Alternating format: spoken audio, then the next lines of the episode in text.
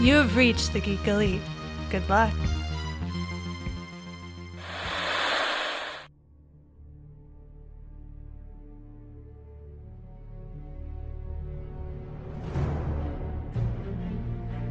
The future comes, and now my watch begins. It shall not end until my death. I shall miss no game, withhold no news, report all rumors.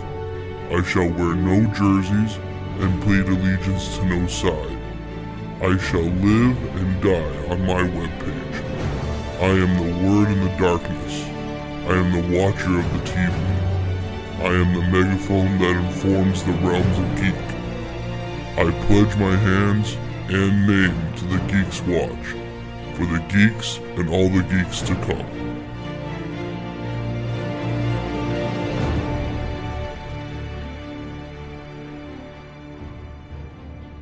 Welcome to another shift on the Geeks Watch. We are here talking about The Great on Hulu, another original series from Hulu. Mitch, you know what's great? What's that? Hardball, starring Keanu Reeves. I mean, I remember that movie so well, and I'm glad everybody is going to talk about that now, because we're going to skip The Great, go straight to Hardball, starring Keanu Reeves. It's been a while. Early 2000 remake of Bad News Bears, but with Keanu Reeves. Oh man, that's not what that is. The actual remake of Bad News Bears with Billy Bob Thornton. Bad Santa. Bad Santa, because they were like, oh, he kind of yells at kids in this. How about we get him dressed up as Santa and yell at kids more? They could have him cross over, and it could be Bad Santa. Bat Santa. Bad Santa Bears. That sounds more like something to do Santa. With... I am the coach. Yeah, I was going to say, it was more like Batman or something. Now that would be entertaining to watch. Would it? Batman coach a Little League something. Dressed up as Santa? Yeah, right. Was that never an episode of the animated series? Ridiculousness. It has to exist somewhere already. That seems like a great one. This has to be some record for going off the rails. I mean, in record time, that's for sure. Welcome, everyone. We are talking about The Great. I apologize. It's okay. It's going to be episode 5. Yeah, episode 5. Yeah. Great. Before we get to that, though, let's talk about our week's watch. Elizabeth, what did you watch this week? So, it's been over the last couple weeks, but watched... The Newsroom on HBO Max. I'd seen the first season, hadn't seen the second or third season. Finished the second season. We're into the third season now. Still love it as much as the first time I watched it. I think it's just an exceptionally well done show. It's got everything I want in it in terms of tie-ins to real life, current events and history, the drama, the comedy, great one-liners, complex storylines, great characters. Yeah, I enjoy it quite a bit. I have to say that it is because of my fault that she's watching it again. It is the one piece of Aaron. I mean, I love Aaron Sorkin writing, but this is my favorite part of Aaron Sorkin's writing career. I don't like it. Yeah, you don't like it. No, he said, I don't blame him. I love Aaron Sorkin. I was like, whoa. Did he sell you on this series by saying it was from Aaron Sorkin of West Wing fame? Of West Wing fame. No, I wasn't a West Wing fan. Yeah, no, I had watched the first season of Newsroom. He started watching it one of the days that he was home, and I got home and just kind of got sucked back in.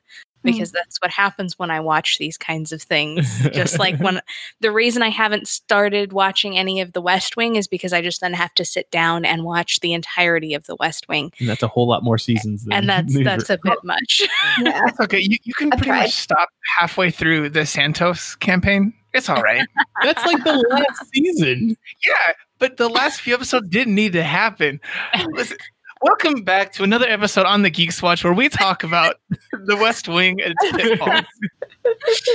I mean, I could do an entire set of podcasts on the West. I love the West Wing. I mean, they have those podcasts. I know. And you could definitely make one yourself, too. Yeah, I not that I don't like the West Wing. I have watched the West Wing. I do like it. I just am not a fan of it as much as other people. And I love Newsroom. I loved Sports Night. I loved Sunset, or no, what is it? Yeah, Sunset on Sunset Strip. What is it? Studio 60 on Sunset Strip. That's what it's called. There you go. Social Network. Those are all great stuff. So going back to the Newsroom, rewatching Jeff Daniels do the whole America isn't great speech at the beginning of the series is just fun to watch. That's what got me to watch it, was somebody put that speech as like a YouTube clip on Facebook, and I watched it and I was like, what is this? Where is this from? And then I binge watched like all three seasons, I think in a week or something, week and a half maybe. Yeah. So good. That makes sense. It is fantastic. It's one of those, because I don't tend to be able to binge things because I get too wrapped up in the storyline and in the emotions that it becomes detrimental to my well-being. Mm-hmm. But the way the Newsroom is written is it's still fairly easy for me to binge because it's serial enough or procedural enough that I can kind of just roll with it while still having some of those great overarching storylines that feed through each of the episodes. Mm-hmm. So it's a very pleasant watch for me. Yeah, how each episode has a significant event in news for that year helps out in the procedural feel of it. Yeah. Because that day is the day that the oil pipeline burst, or that day is the day of the Boston Marathon bombing. You know, like that was obviously would have been a hectic day in a newsroom, and especially a nightly news show like that would have been crazy. Exactly. So. But yeah, so that's what I've been watching recently. Yep. The Newsroom is available now on HBO Max or HBO Now if you have either one. If you have one, you should have the other. Like, I believe if you have an HBO Max account, you have an HBO Now account. So, Steven, what have you been watching this week? I feel like I might steal yours. We'll find out here. Oh, really? I watched the reboot of Perry Mason. I didn't. I need to watch it though. That's still on my list. I don't know if you guys. What? Did you like it? So I'm torn because I really did, but also I think like after 2 episodes, I'm gonna be like, I've had enough of this. Okay, so I haven't been able to watch it myself yet, but my mom has been watching all the old Perry Masons on one channel. They've been doing marathons of Perry Mason every day. And so she saw this Perry Mason come up, and she surprisingly watched it without me on HBO. How did she feel about it after watching classic Perry Mason? She hated it. Oh, she hated it so bad. She's like, he's not even a lawyer. And I was like, that's the criticism for it. Yeah. It just, I mean, all I've seen is the trailers, but it's very clearly not the original Perry Mason. Yeah. Like this ain't your grampy's Perry Mason. She went in without watching a trailer, and I was thinking she would wait to watch it with me so I could be like, hey, it's an HBO show. Like, yeah, know what you're getting into. Yeah. At one point in the episode, Perry Mason is being, this is a bad sentence, but this is the best way to describe this. He is being had sex with. Okay. Okay. Someone is doing sex to him. Not in an unwelcome way. He's not being assaulted, other than the fact that the person is being very vigorous with him to the point where he is sexed up into the wall, and the bed is pushed aside, and he's kind of like this. And I think just that one can't see, Steven, because this is an audio podcast. Think of a mannequin with the hands sideways but the body upright. Like, that's what Steven was making.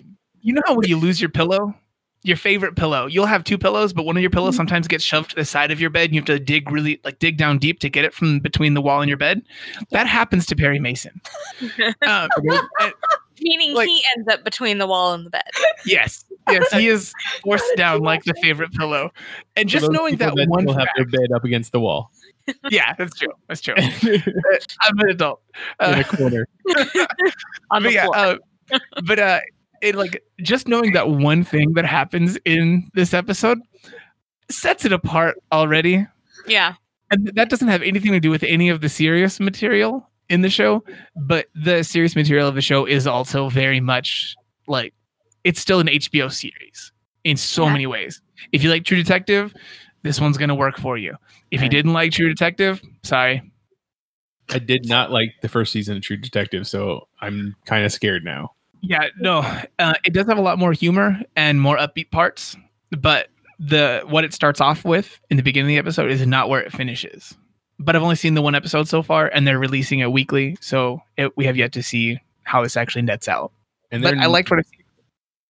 You liked it, and they're labeling it as a mini series, so I'm wondering how many episodes that means. Probably maybe four.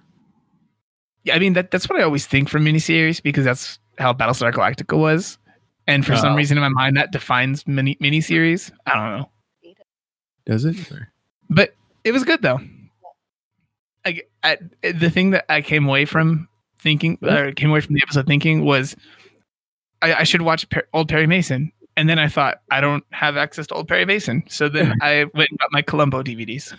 Well, there you go. I mean, that's a solid second choice. That's a good one too. Yeah, I prefer the old Perry Mason to Columbo, but it's a solid second choice. I will sit there and watch Matlock. Thank you very much, because I'm 70 years old. It's okay.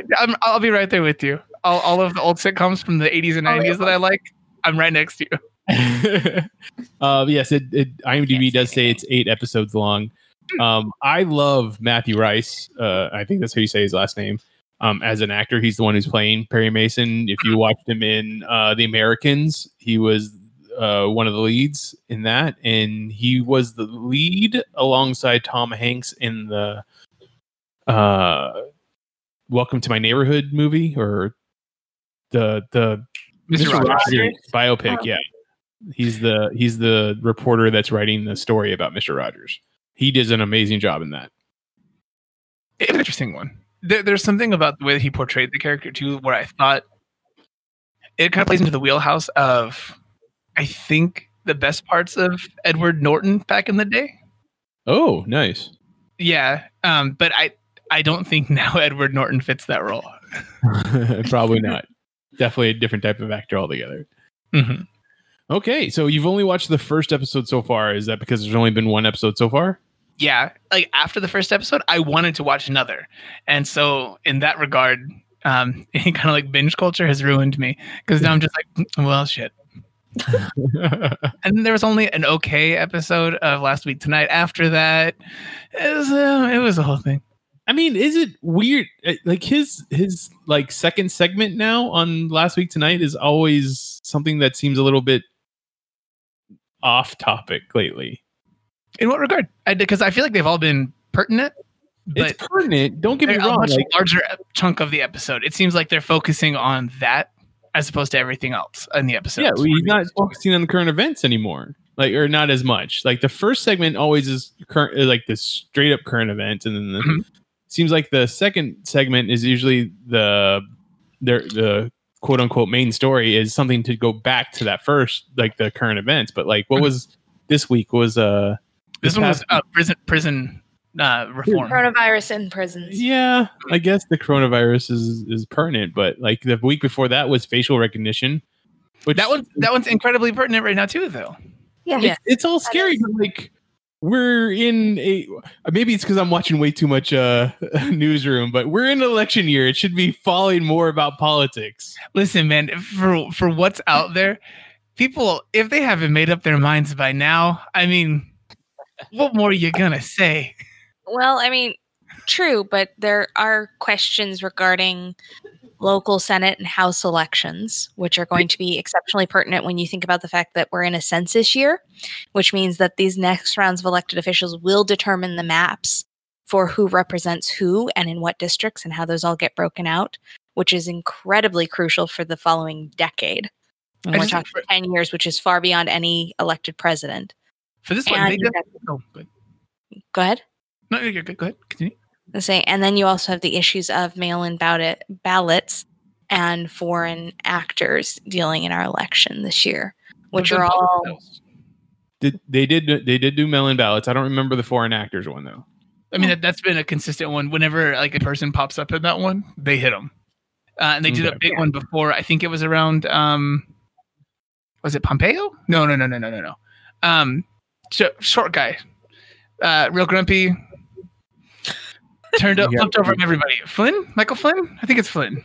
Flynn? I mean, well, Flynn just had a huge win in the Court of Appeals. Yeah. Yeah. So that was breaking news, but we're getting off topic. No, it's just insane. To another episode of the Geeks Watch. We're talking about Last Week Tonight.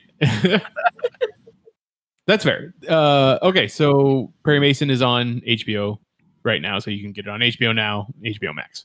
Yeah, also go register for voting and drink some water. Make sure you register to vote. Do your wrist stretches. Jessica, what did you watch this week? Not a lot, actually. Not anything new, really, other than I started Space Force, but I'm only, I think, like 3 episodes in. And I gotta say, I actually really like it. I don't know if it's just because, like, I'm an army brat, and so I traveled a lot to different army bases. And you just get a feel for how the military is. And this is just the perfect, utter satire. But at the same time, I'm like, yeah, there's a 4-star general that's exactly like this. Like, and I think that's why, like, it's nostalgic to me in a way. Like, everything that's kind of sort of bad about the military, but also some of the stuff that's kind of good about the military. And I kind of enjoy that. At least that's what I'm getting from 3 episodes in. So, like, I'm like, yeah, I actually really like it. I laugh a lot. Watch it with my family, and I like it. I get it is a lot different than other. Like, it wasn't what I was expecting necessarily, but like after watching it, I'm like, oh, I understand why they did it this way, because I was like, yeah, that's pretty much exactly how it would be. Like, wastefulness. Why do we? I think my favorite joke was, why, like, $3,000 to cover all the buttons. Why do we need that? And then he accidentally launches a rocket. I think that might be that would so happen in a budget meeting. Like, we don't need this. Like, we don't need this. Why not?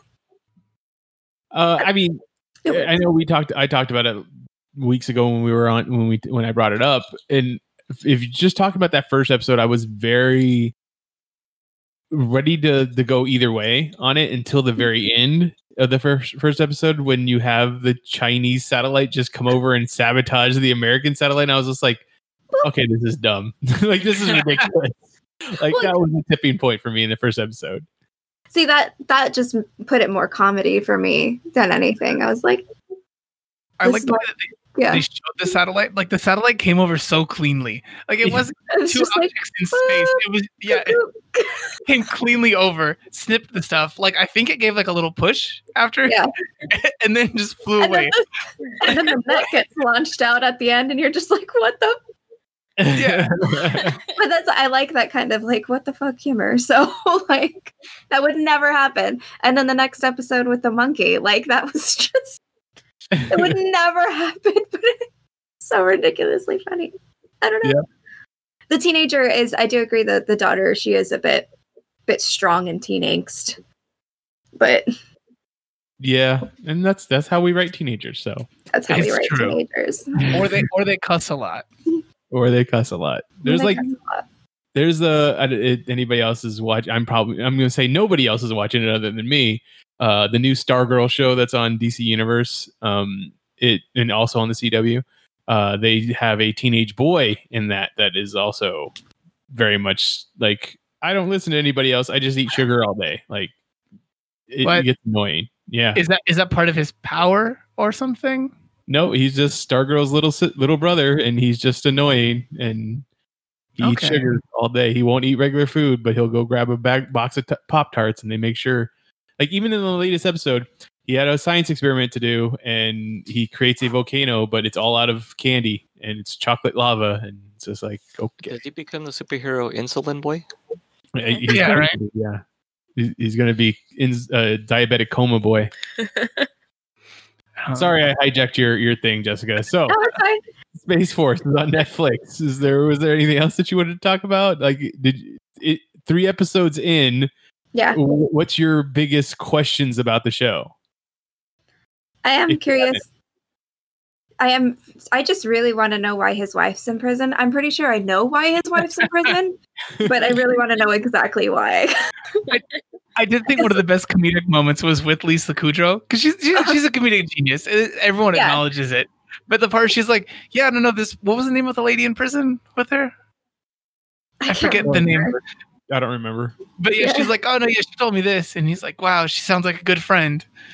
That was a great moment. I really liked that part. No, I think actually her first scene was what nailed it for me on like, yeah, they got the military just right, was that scene where he tells her that they're going to Hobart, Colorado, and she just starts crying. And it's just like, that's what any military wife would do. Like, just, oh my God. I would definitely say that my favorite parts is when they're referring to the president, and you know that they're referring to the current president. And it's just like obvious, like these are dumb things, and it's just like, yeah, that sounds right. Like, I think there was like a joke about like, why'd you send hundreds of AK-47s into space? Oh, we had to find out if they would shoot. And the scientist was like, yeah, we know they would shoot. Why would we do that? Like, science says they would shoot. And the guy's like, POTUS said we had to. Just, yeah. That's not right. It hurts. It hurts. Not far off. It's great. They signed that wall this week with the permanent marker. Yep. Why? Okay, I'm sorry. That's he was there. Moving on. That's not this podcast, though. We'll move on. John, what did you watch this week? Well, this week I watched a couple of things. The main one is called, it's an Amazon original. It's called The Vast of Night. Oh, The Vast of Night. I saw the trailer for this. This looked interesting. How was it? It is very interesting. It is essentially like a play.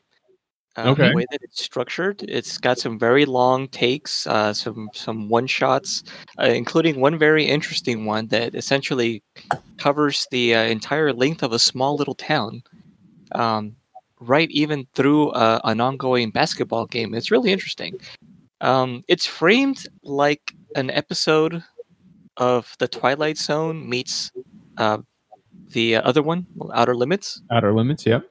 But it's actually more in line with the tone of like Amazing Stories from the 80s, that old Spielberg show. Yeah. Which is coming back on Apple TV. Yeah, it is.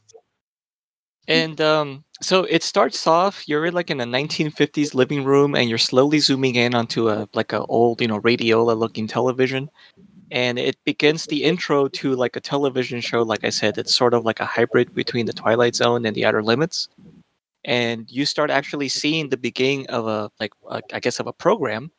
And as you're going deeper and deeper into the screen, then the show becomes the reality. So it's like a show within a show. And you follow the whole first act is essentially nothing but character building. Like, you don't even know what's really going on. You just have these two main characters. You find out one of them works at a radio station. The other one's like a teenage operator girl that does a night shift. And I guess about maybe a halfway or a third of the way through, that's when you actually see what's going on with the plot. Which is that the operator hears a strange radio signal. So she contacts the guy running the radio station, and this takes place like in 56 or 57. And the way the whole thing plays out, it's mostly just people talking. They get one radio caller that says, I know what that sound was. I was in the military. And he just goes through this whole explanation, and it's kind of creepy because it's just him going on this long speech about an experience he had in the military in the 40s. And then they lose that connection. People from outside start saying they saw something weird in the sky, but you don't see what it is. It's all like very kind of old school style, something. What was that one old story? The monster to Maple Street. The monster. Yeah. Where it's a lot of like third hand information kind of being relayed amongst people. And it's really interesting the way that's done. Then they speak to someone else in the town that says they think they know what's going on, and you hear their side of it. And it does a really good job. At first, it's like, yeah, I get the concept. This is kind of hokey, but I get what they're going for.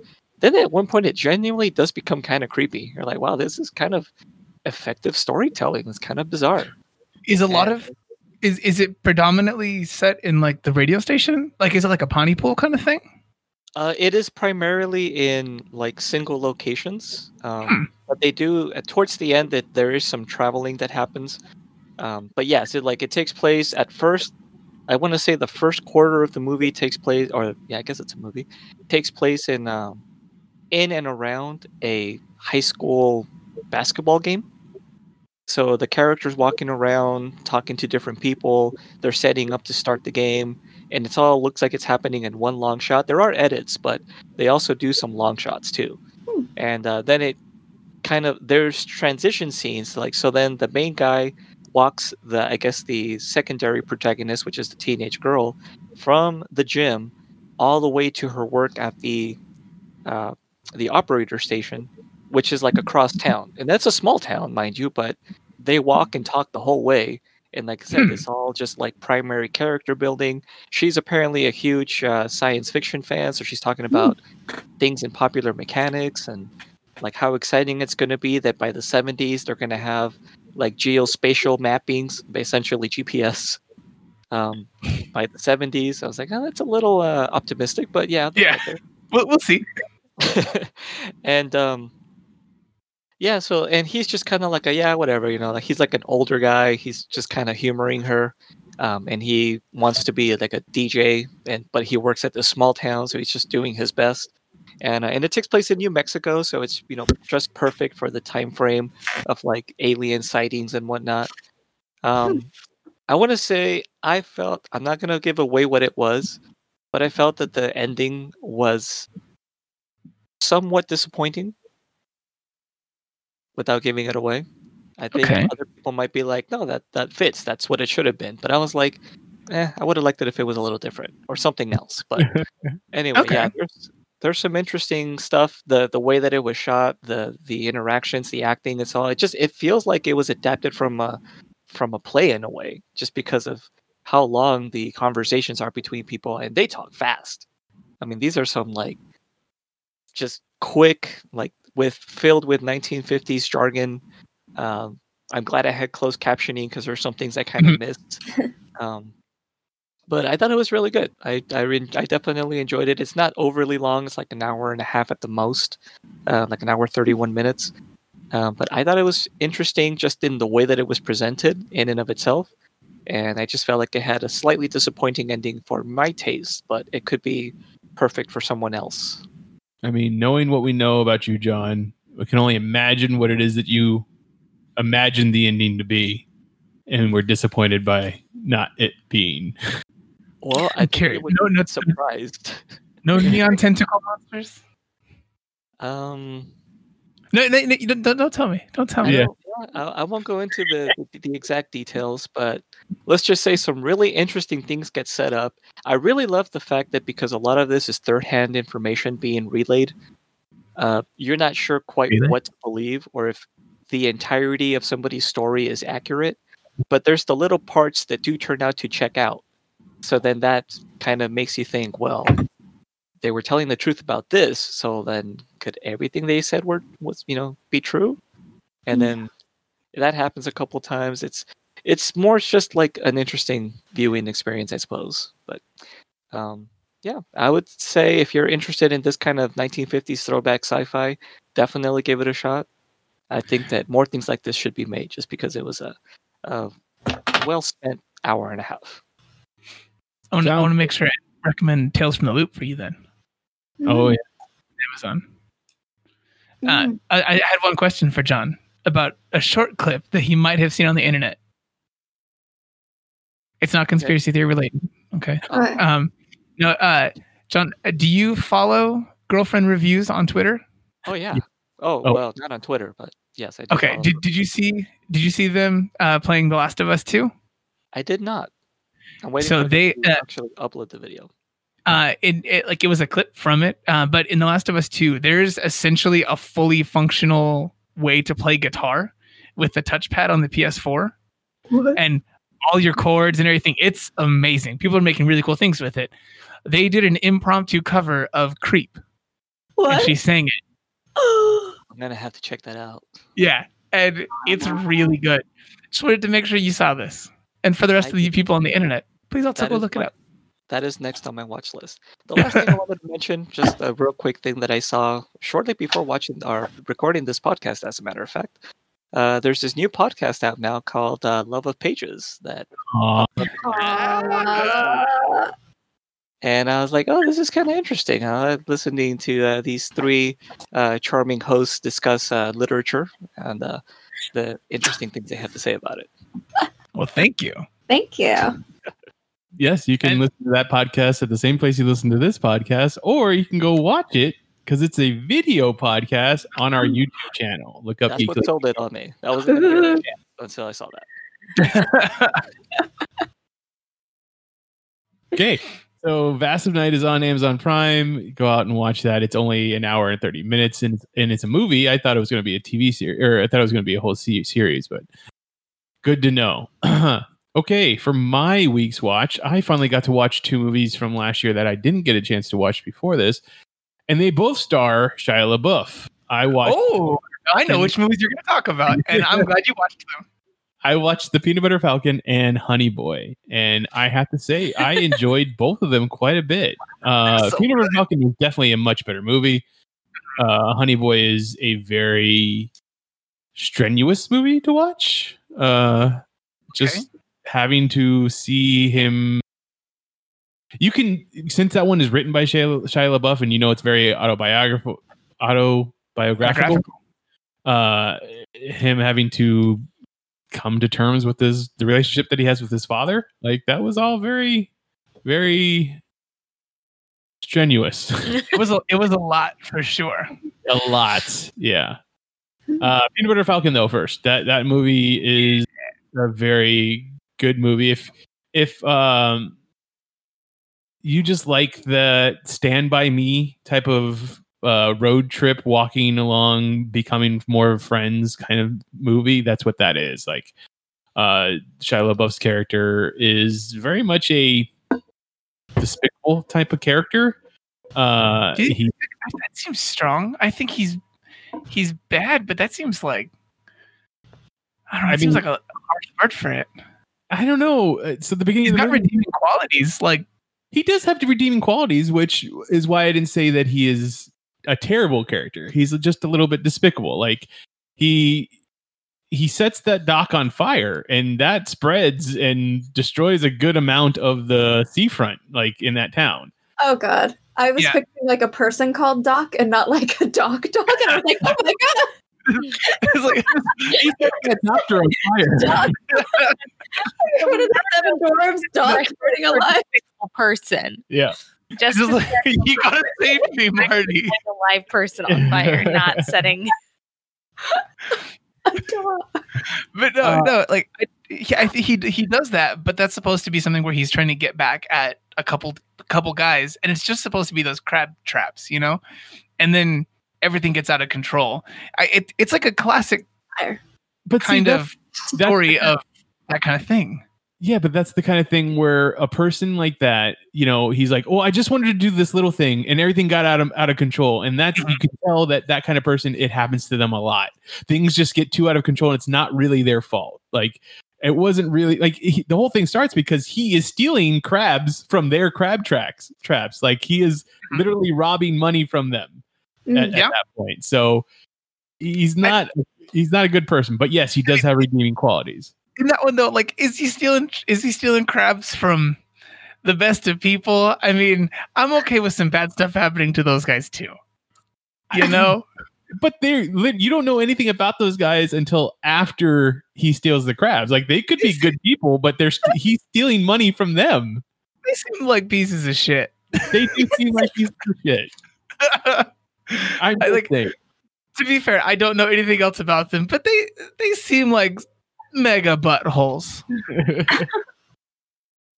You do, and then he meets up with I don't even remember what the main character's name is. The Peanut Butter Falcon. Yeah, that's right. Zach. It's Zach. The actor's name is Zach, and the character's name is Zach. He is a man with Down syndrome, and he escapes because he lives his life in an old person's home, like a nursing home. And he's obviously much too young for that, and he doesn't want to be there. He has a VHS tape of a wrestling school advertisement that he really watches. He just watches over and over. It's the best. And he just needs to get to this South Carolina wrestling school so that he can be a professional wrestler. Bear in mind that this is a 25-year-old VHS tape, if not more. And, you know, when he finally gets there, he comes to realize that that's not a thing anymore. But the adventure that they have along the way is what's the great stuff. I know this is a little bit of a spoiler, but for those who have watched it, what do you interpret from the ending? Which part of the ending? Like, do you mean like how things actually go, or particular scenes? Because I feel like there's a turning point where you can start to interpret things differently for sure. I think you can definitely interpret things differently when he's in the ring. But yeah, then, from there forward. Yeah. So then I want to know the Shia LaBeouf stuff. The Shia LaBeouf character, after he gets brained with a helmet or helmet hammer. Yeah. Is he actually in the back seat of that car, or did he die in the hospital? I think so. Not like because of what's it? Dakota. Yeah, Dakota Johnson's character, yeah. Okay, yeah, I was like, I don't want to say it wrongly. But yeah, because of Dakota Johnson's interaction with him, Zach has nothing. Like, there's no motivation for Zach's vision of that scene, the way they show it. So I think that's happening for Dakota Johnson, if that makes sense. Okay. It's like the end of The Giver where you're like, I don't know, but did Jonas and him die? Interesting. So, Steven is the only one that's seen this movie other than myself? Yep. Oh, you guys to watch this together? Mm. No. You don't seem to understand this. I watch everything. She actually has a life and career. So she watch everything. Man, I was so happy after this movie. Like, I got so many things that I've wanted from movies and books and so much else that I haven't gotten in a long time. It was really good. It was really good. And Shia LaBeouf does a great job in acting in this. And then Honey Boy reminds me of the fact that I do like Shia LaBeouf as an actor. I don't care for Shia LaBeouf as a person. And it's not so much that I think that he's a terrible person. I just think that he is too self-complicating. If that makes sense. And he's a drama queen.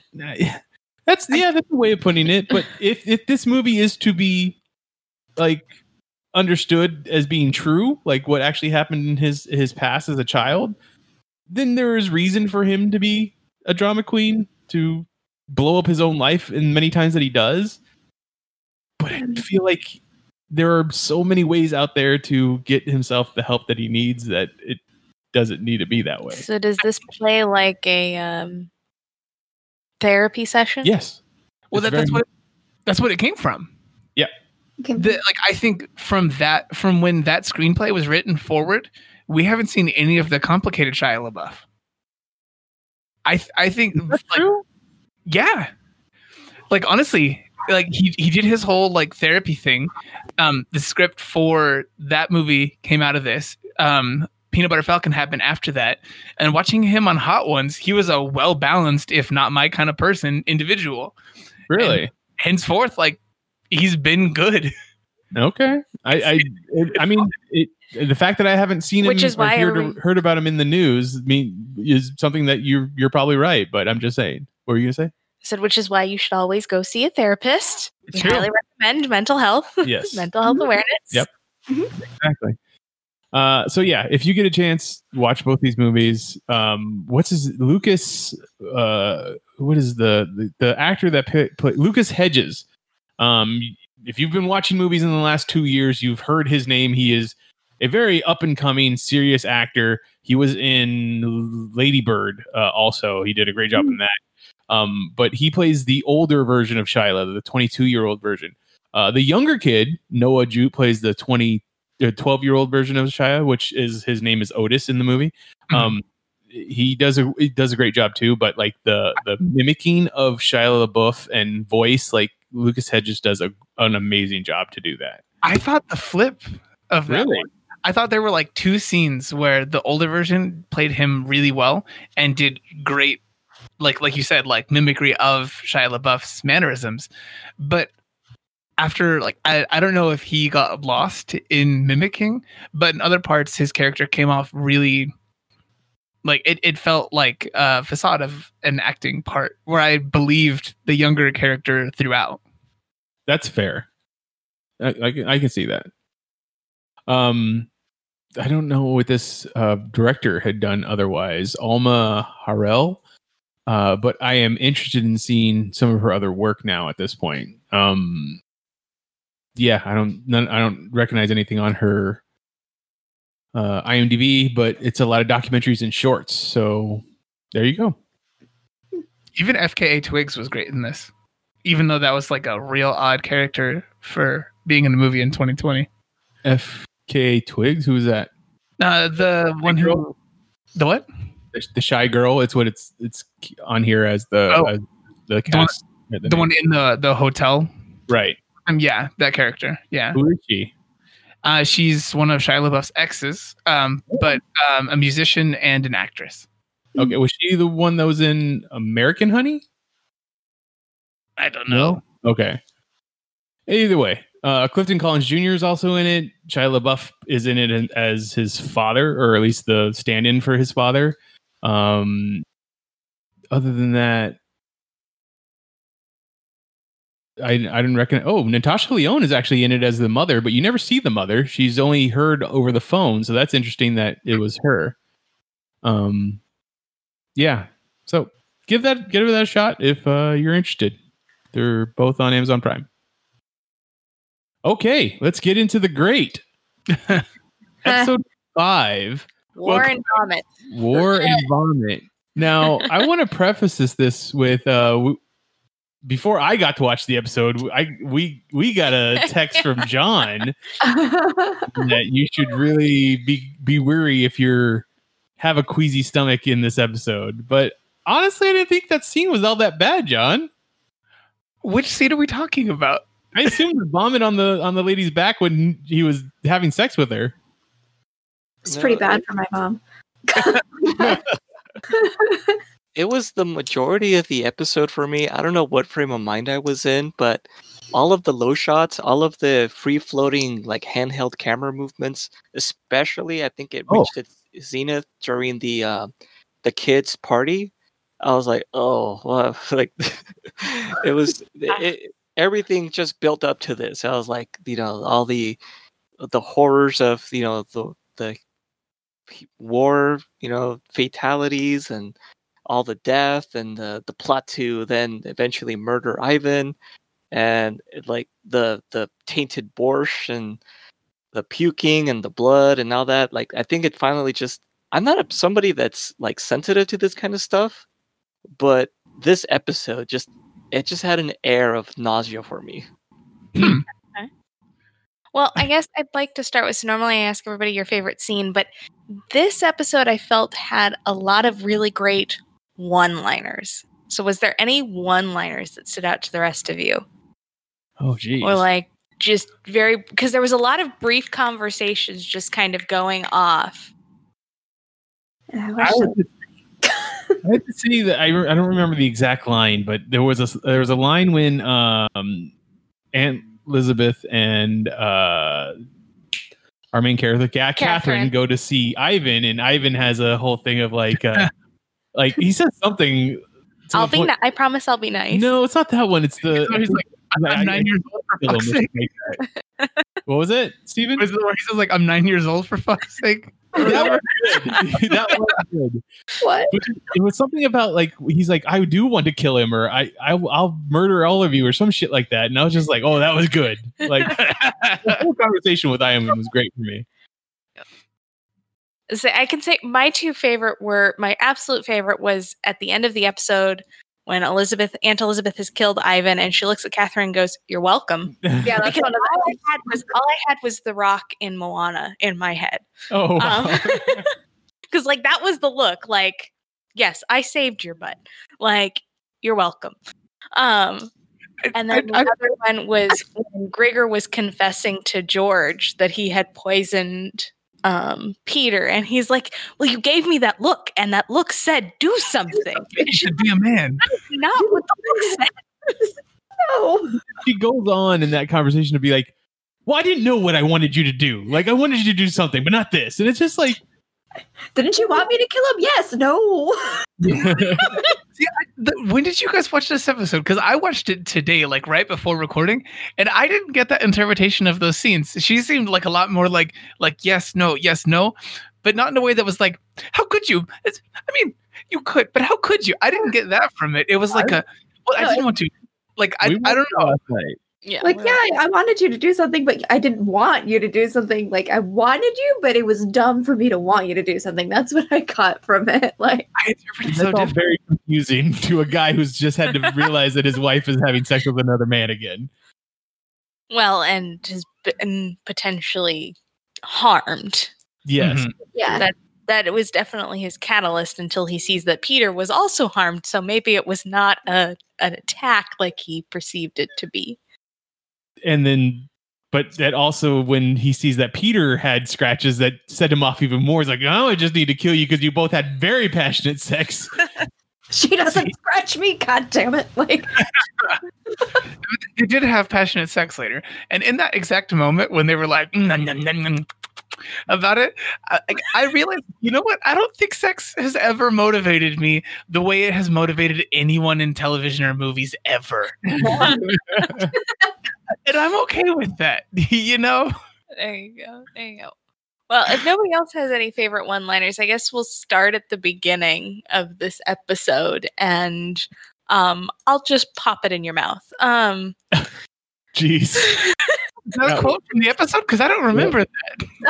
You don't remember that quote? How did you miss that? So we open. No. I remember this. This is macaroons because it was so tied to the previous conversation in my mind. Yeah. I was like, I don't remember this. So we open with Catherine traveling with Elizabeth to go someplace, and we find out very quickly it's to the front lines to stand for a painting. Because that's what you do on a battlefield is you have your portrait painted and to pass out macaroons. 300 of them. 300 of them to the wounded soldiers. Granted, I've never been a soldier, but I feel like the macaroons were at least the better end of that. Like, I don't care about your painting. That's not going to inspire me. At least the tasty treat is sugary and sweet. It was weird to hear a number as low as that associated with any sort of battle or conflict, but that's in line with a lot of the time.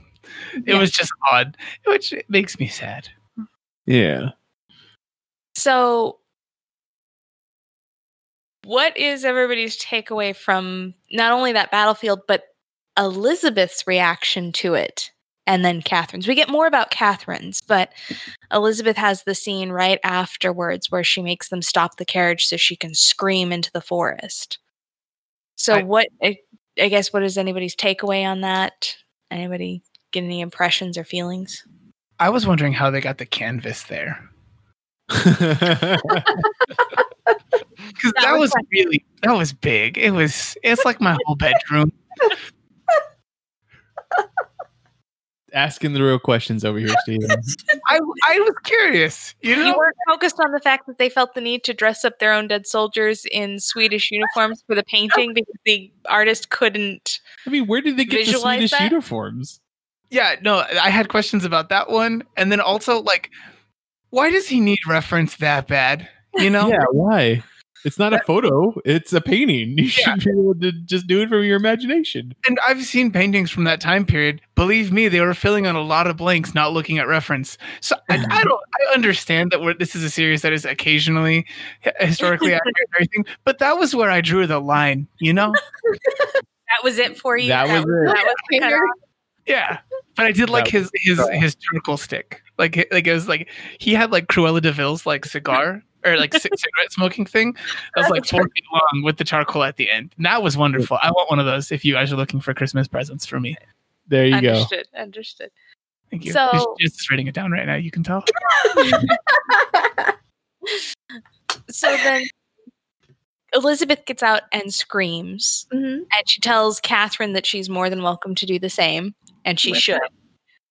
And then Catherine does scream inside the carriage. And you see a very poignant bonding moment, I think, between Elizabeth and Catherine, which comes to play later on in this episode, where she looks at Catherine and says, I knew it. You're finally becoming Russian. Yeah. Well, so, I mean, obviously, Elizabeth already had to live through this with the former Peter the Great. Mm-hmm. And she is becoming Russian in the fact that life sucks, I guess. Like, things are bad all around. Just get used to it, like, kind of thing. So, I guess, does anybody have any thoughts on the difference between the way Elizabeth approaches the direness and the futility of the situation and the way Leo approaches it when Catherine's describing her upset to him in the bedroom? Like, is it, are we just seeing two sides to the same coin? Are we seeing attempts at productivity, futile as they may be? Because Elizabeth clearly treats to the front line, goes and sees the soldiers frequently, and Peter doesn't see the reason why she does that. And Leo apparently writes sonnets about former friends who have died as cannon fodder. Mm-hmm. I mean, it's just the different ways for people to mourn, right? Or to cope. Thank you. Yeah. And I like that both that Catherine says to both is like, those are both useless. Like, it means nothing. Like, why are these people dying? And that's, I think that was, to me, the more poignant part of the episode, or at least that conversation. Okay. Oh, so then we get to the fun part. George and Peter have passionate sex, and Grigor goes off the deep end and takes the painter's palette knife, which for a split second there, I thought he was going to stab Peter. Like, that was where my brain was going. Like, oh, dude, that's too shallow. But instead, he decides to poison him with arsenic. And borscht. Yeah, which was not what I thought was in, because I thought it was paint. Yeah. So I thought, okay, maybe lead poisoning. Arsenic was not where I was going. Now, I was confused by both materials in the thing that Peter ate from. Yeah. Oh, the borscht? Yeah, that looked very odd. It looked like strawberry preserves. It's a beet soup. It's beet soup. That's what borscht looks like. It looked weird. It's odd. It's cold, too. Yeah, it's a cold soup. Cold like beet soup. Yeah. I honestly didn't understand if he was painting onto things arsenic or he was scraping arsenic off of things. Not a clue. Because I thought later on he said he was, Grigor said that the painter was restoring stuff and this was the arsenic from that. At the time they used arsenic to strip paint. Yeah, strip things for dumb things. Yeah. As recent as like early to mid 1900s, we were like, no, I mean, we'll just thin out gasoline with lead. Yeah. They have things that say unleaded gasoline. It's okay. We assume it's not. I mean, Romans used asbestos for like everything. Mm-hmm. And but you know what? Asbestos is a versatile material. Fantastic. Okay. And also, of course, there came along those lines the most poignant point. When the doctor's prescription of how to cure him for cholera was an arsenic tincture. Yeah. Give him more arsenic. He's been poisoned with arsenic. Let's give him more arsenic. And don't eat blue foods. And Archie's just like, what's blue foods? What the fuck? And he had to wear a rat around his neck to absorb the poison. Did anybody else think he was going to eat the rat? No. I thought he might do something with it, but I had no... I didn't specifically go to eat. I thought he would start talking to it. Oh, that would be... Yeah, I pictured him, like, just popping it in his mouth. I don't like this idea.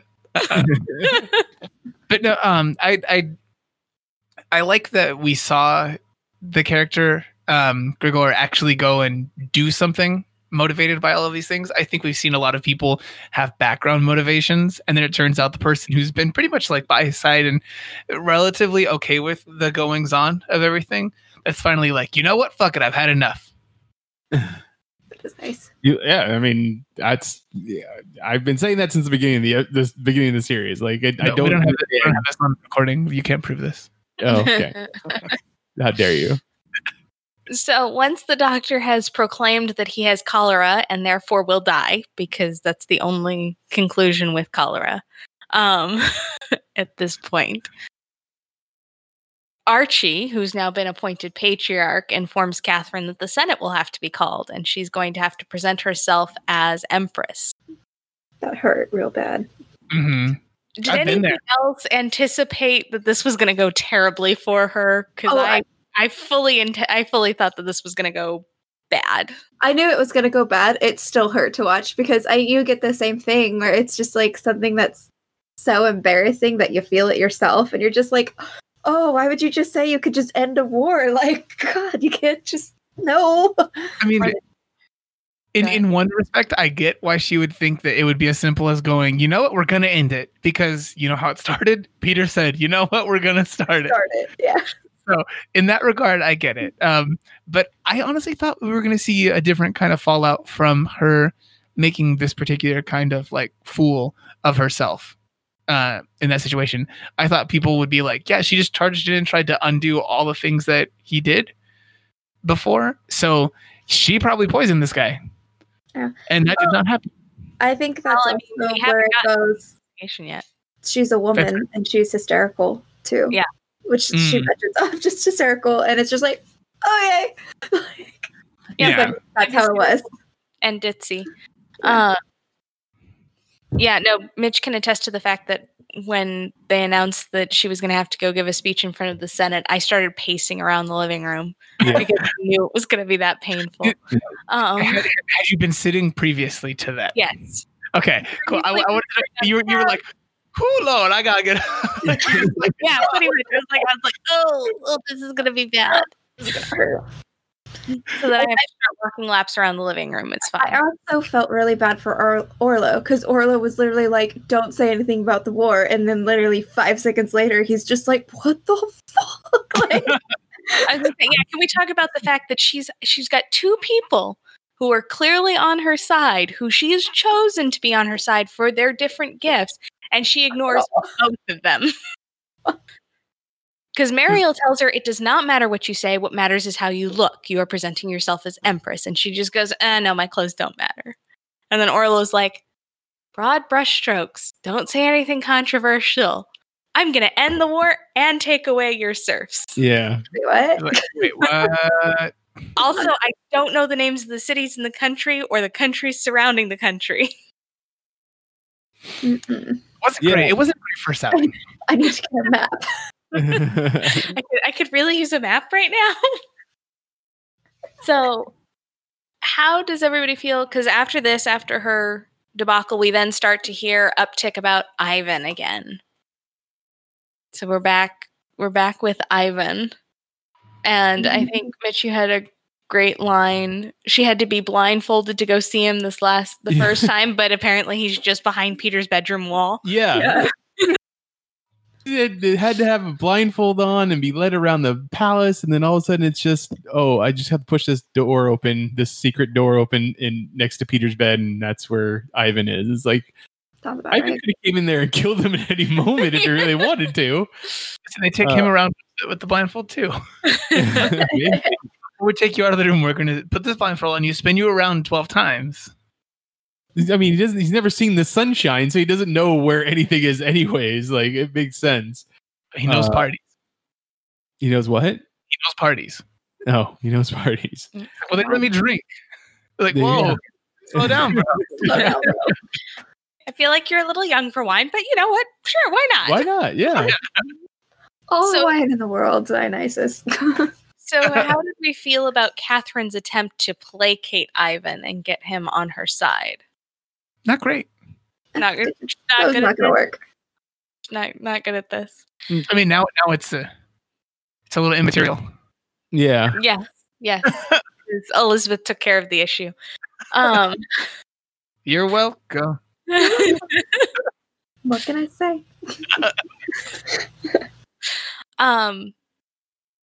So how do we feel now about the characters now that we've had this attempted coup and a coup against Catherine, potentially with Ivan, where do we think everybody kind of stands? Are there any alliances that you see forming that we didn't see prior? Because I think we all kind of pegged Velementov as being for Catherine, but now I'm not so sure. He seems like he's there for... Okay.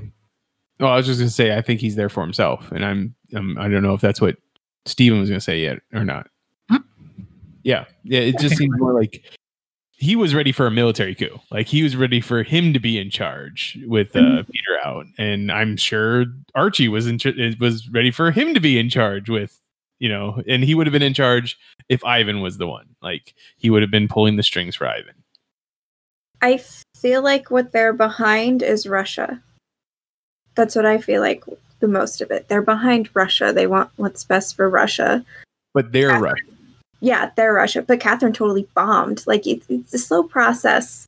She's going to eventually be Russia. We know that. But, like, she bombed. So right now they're like, okay. Yeah. Russia. Well, and how about Elizabeth? Because I was on the fence as to what Elizabeth would do and who she would back. She definitely wants to back Catherine. I feel like she is solidly in Camp Catherine. Oh yeah.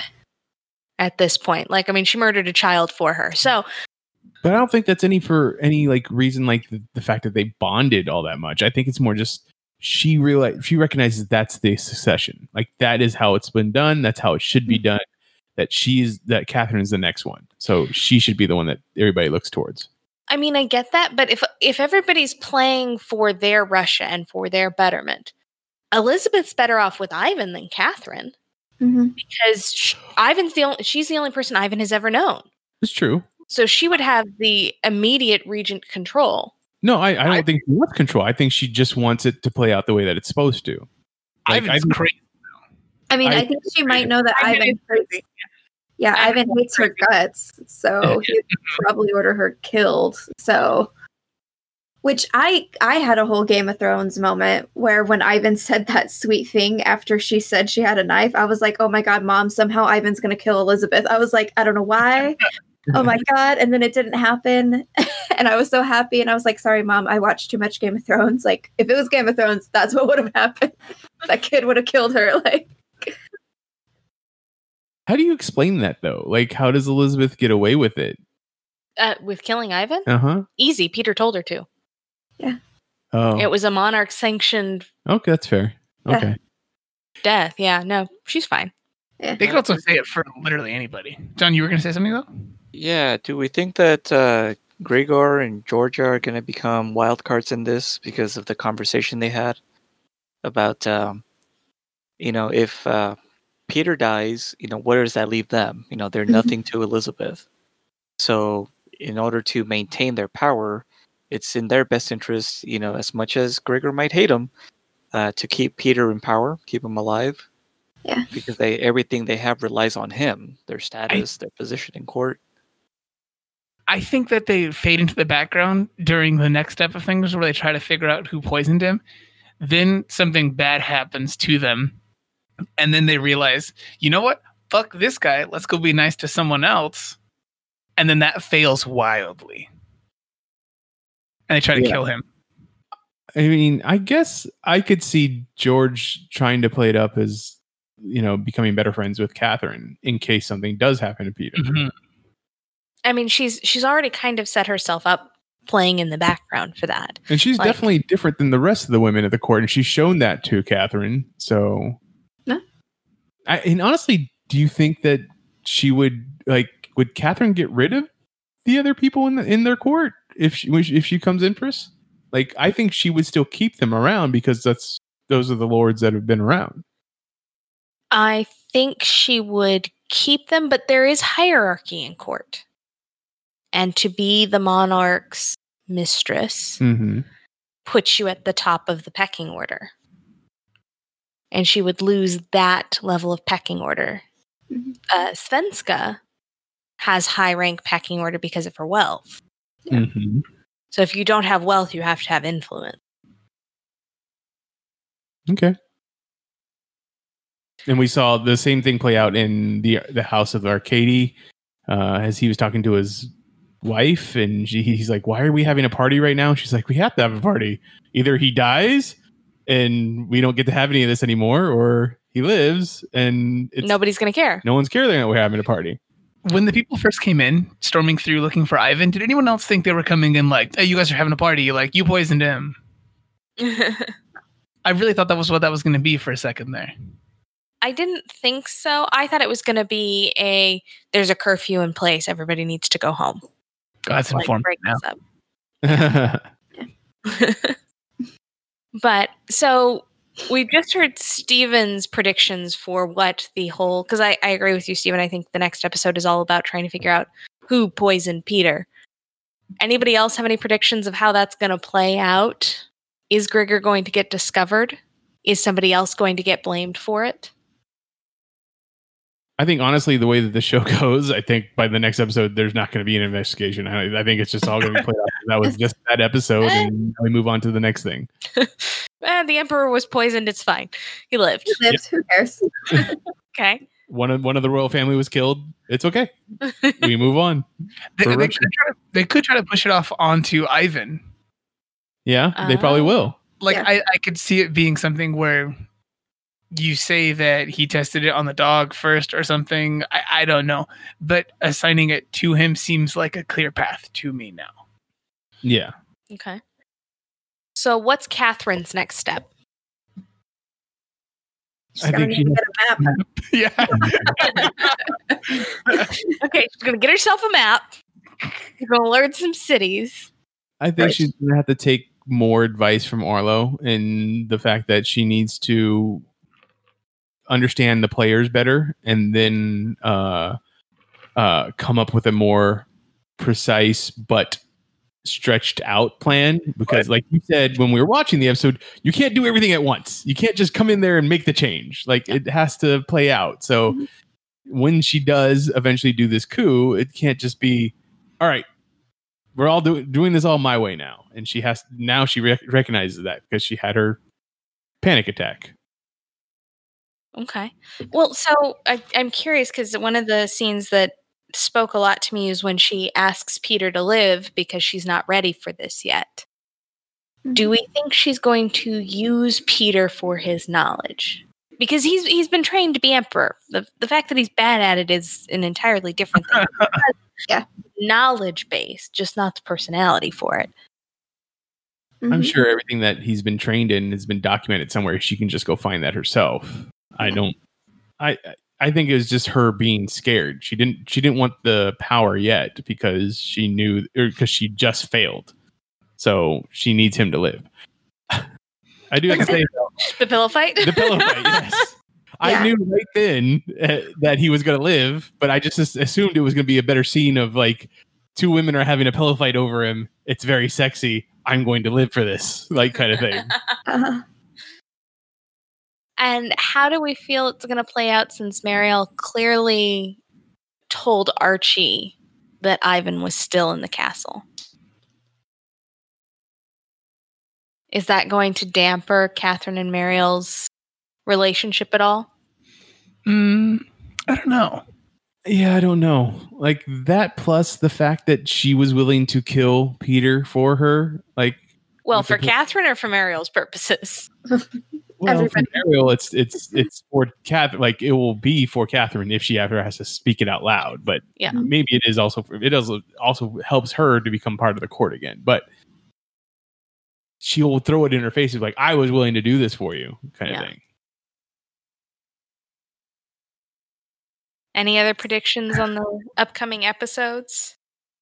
Does Leo make it through the next episode, or does he die in episode 6? You're not going to bring up the thing that you thought during the episode when she was having her panic attack and obviously her corset was too tight?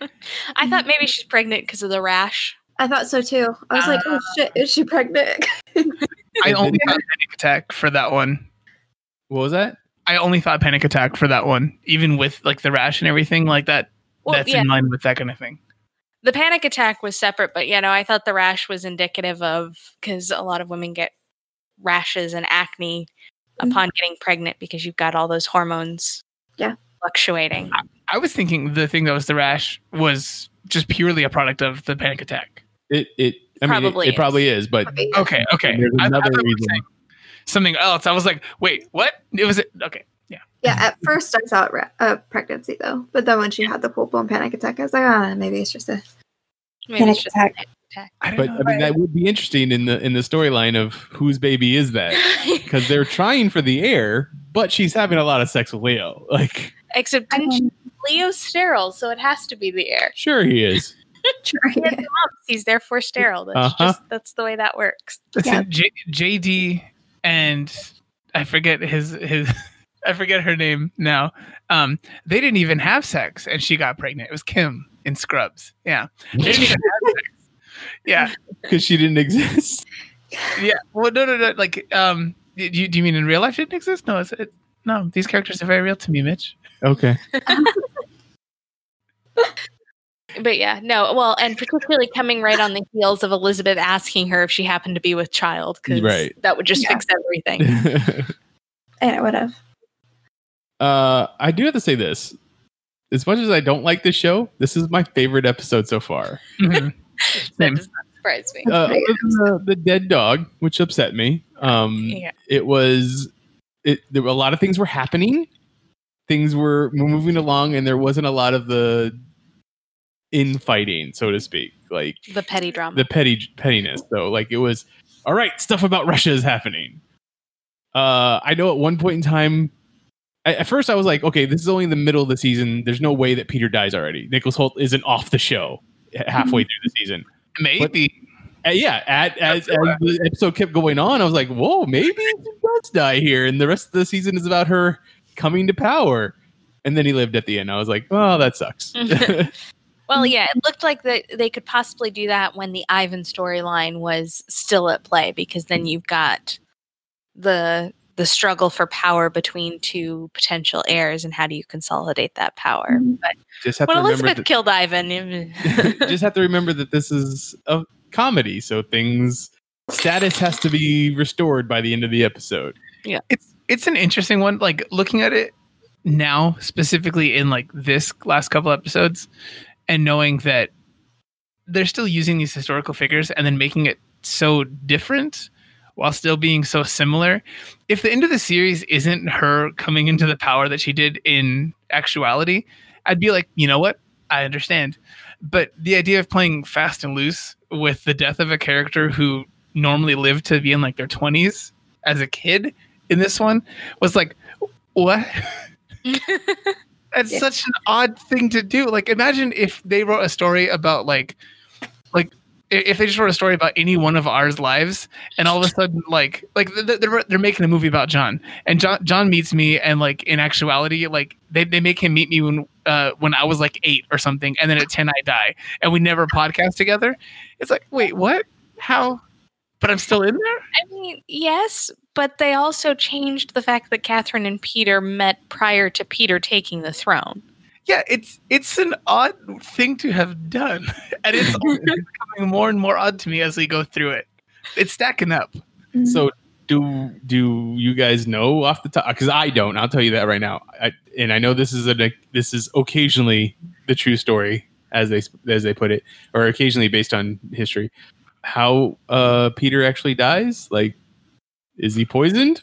I don't know off the top of my head, actually. Well, so he dies of natural causes, and I use air quotes with that because it was an illness of natural causes, but it's after Catherine has overtaken. Oh, okay. So it basically dethrones him, and then he dies of natural causes. Like you do. Nobody cares, and she wrote the history. I think the biggest difference is they probably, because they started so late, because she married him so late, like, she's just not who she ends up being. She's not even close to who she ends up being now. Like, she sees war and she's utterly terrified of it and won't ever go into war. But Catherine the Great expanded Russia's borders more than, I'm like, like, she's just so naive. And I'm like, well, I don't know if I necessarily want to see this bubble of a girl turn into Catherine the Great. Like, I kind of sort of wish she came in more as a hard ass, but But it's an interesting change. I definitely understand that one though. Well, like wanting to actually see her be that character as opposed to being someone who's a little more, I don't know, not necessarily, like she's like Bambi in this one. Mm-hmm. But like it makes sense for her to be Bambi when she first married him at the age of 14. Like I kind of sort of wish they stayed more historically accurate, but then maybe it wouldn't be watchable, but I think it's not watchable. Like we've seen plenty of things that are that would carry that same kind of tone and everything, even while still being a comedy. But yeah, although as we discussed at the beginning of watching this, once if they were to have stayed truer to history, it would be hard to have Catherine the Great be your lovable protagonist who's pure. Like I think no way she comes out looking good if she comes out as Catherine the Great. Yeah, I think that's where I'm kind of upset, because I'm like, I don't want this current character to turn into that. I love Catherine the Great. Like, she was an amazing female leader of the past and really badass. Not a great person. That's how you had to be to rule. Like, no ruler should be nice and have that much control. Like, it's just the name of the game kind of thing. Even Justin Trudeau has fun. Yeah, like... You have to make really difficult decisions. And it's more like the type of ruler that Catherine the Great was. There's no way she was a nice person. Yeah. More like that. Like, there's no way she could have had that much control and be nice at that time. And I don't know if now I have to split it and I have to stop thinking about the history, because I don't see this current character turning into that without a dramatic change. And I don't know if I want to see what causes that dramatic change. Like, I don't think we will see her become Catherine the Great as historically represented, but I do think we will see a shift towards that. Yeah. I'm just like, what's it going to cause to get her to lose everything? And just, I don't know. About you, Fiddy. Any thoughts on Leo being accused of poisoning Peter? And that's the reason he dies? I don't see that. No. I don't see that happening. It's too easy. It is too easy. That might be why it happens, though, because it is too easy. It might be Peter going, well, clearly, he's fucking my wife, therefore it's got to be him. Like, kill him. Like, but really, does he assign that much care to anything? Like, I mean, look at his, like, casual feeling about sex with people and their marriages and things. I don't know if he'd be like, I don't know, because this guy's having sex with my wife, he probably tried to kill me. I feel like he's written that guy off long ago by saying like, he's infertile. He's nothing. Yeah, I think it's simple as Ivan did it. Okay, cool. Yeah, it makes a lot of sense. Next thing. Maybe. And Gregor can do all he can to be like, yeah, we don't need to investigate anything. Ivan did it. Yeah. I did like that one guy. I'm sorry. Looking at Gregor, like, yeah, no, he was poisoned. It's up to debate whether or not he was. The dog died. The dog after eating the same borscht. Yeah, it's like 1 + 1 = 2, and Gregor's like, I mean, it could equal 3. Yeah, if you practice teriology. All right. So John, you're mighty quiet through this episode. Was there anything that spoke out to you other than the queasiness? No, I was just thinking back to some of those scenes. I'm still like, oh man, what's wrong with my stomach? Okay. All right. Was it the borscht? Did the borscht get you? Cold beets, yeah. Arsenic. There's beets. Battlestar Galactica. All right, Steve, where can people find you online? You can find me all across social media as either Peppermint Gent or Peppermint Gentleman. It's Jessica. You can find me on Twitter as JM Bailey Writes.